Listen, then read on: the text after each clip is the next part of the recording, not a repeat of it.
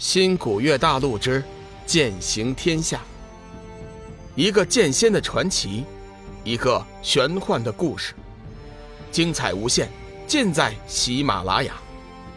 主播刘冲讲故事，欢迎您的订阅。第四百三十九集，飞花重伤。轰隆几声巨响之后，四周火星四溅。霞光飞散，气浪滔天。令人惊奇的是，飞花仙子拟物化虚的火凤，并没有输给天机子的青龙。两只异兽在半空中互相缠绕在一起，转眼间的功夫，已经斗了数十个回合。天机子的脸色变得越来越难看，铁青一片。他万万没有想到，飞花仙子的修为精进到了如此地步。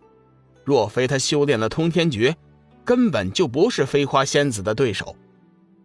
红罗仙子看着飞花仙子的表现，暗暗点头，心道：飞花仙子的资质确实不错，剑化万物的心诀，他传授给飞花仙子还没有两个月的时间，没想到他已经完全参悟了其中的奥妙，施展的炉火纯青。天机子眼中金光闪动，狂笑飞起。怒吼出手，劲气漫卷，青色巨龙的身形瞬间缩小了一倍，但是身上的光辉却是更盛。单从气势上就能看出，缩小的巨龙威力也增加了不少。飞花仙子沉下心来，手中仙剑上下翻飞，气浪爆，摄人心魄。脸上虽有几分惊色，却无慌乱之意。天机子指挥着青龙呼啸而来。劲道威猛强悍，犹如山岳一般沉重压顶。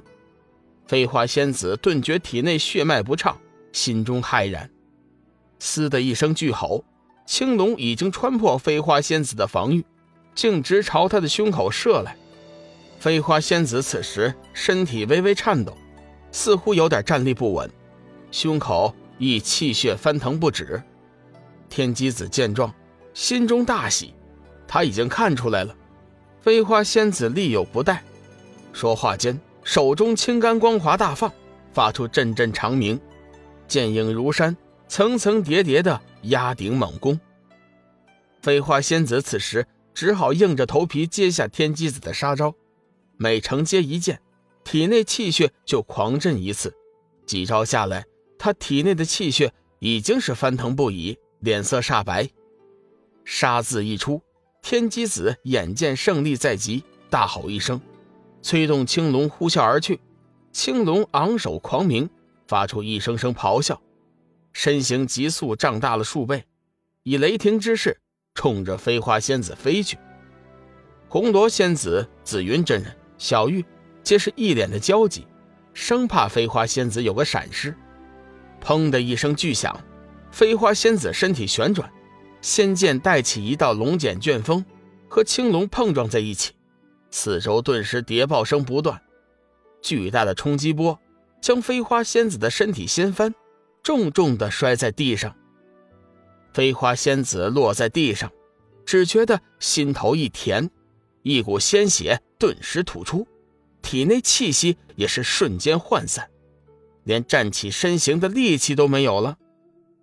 和飞花仙子相比，天机子的情况就好多了，他只是受到了大力的反震，后退了几步，并无什么大的伤害。天机子的眸子之中突然闪起一道阴色，只见他右手轻轻一抖，一道剑芒顿时朝着飞花仙子射来。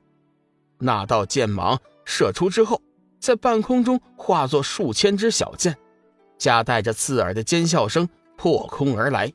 目标全部对准飞花仙子，空中杀气勃然大兴，凛冽而来。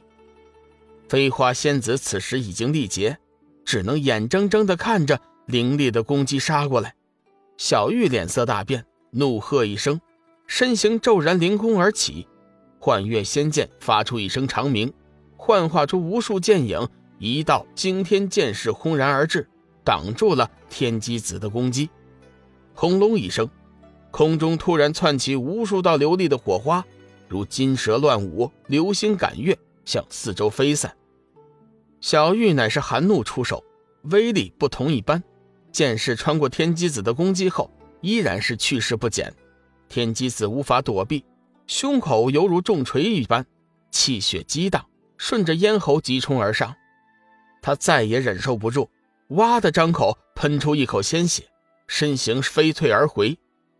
红罗仙子则趁机飞身过来，将飞花仙子带走，喂服了龙宇上次炼制的丹药。时间不大，脸色已经有了一丝红润。天机子眼中闪过一道恨意，随即又平静下来，一脸委屈地看着小玉。仙子，我……小玉厌恶地看了天机子一眼，不耐烦地打断：“天机子，你太放肆了！寒水盟主事先已经宣布了规则，你竟然完全无视。今次若不是我出手及时，飞花仙子想必已经遭了你的毒手。”像你这般人品，又怎配称为道门第一人？你进长老会，我第一个反对。小玉对天机子的积怨可不是一天两天。这次重回修真界，小玉原先就是打算好要向天机子报仇的。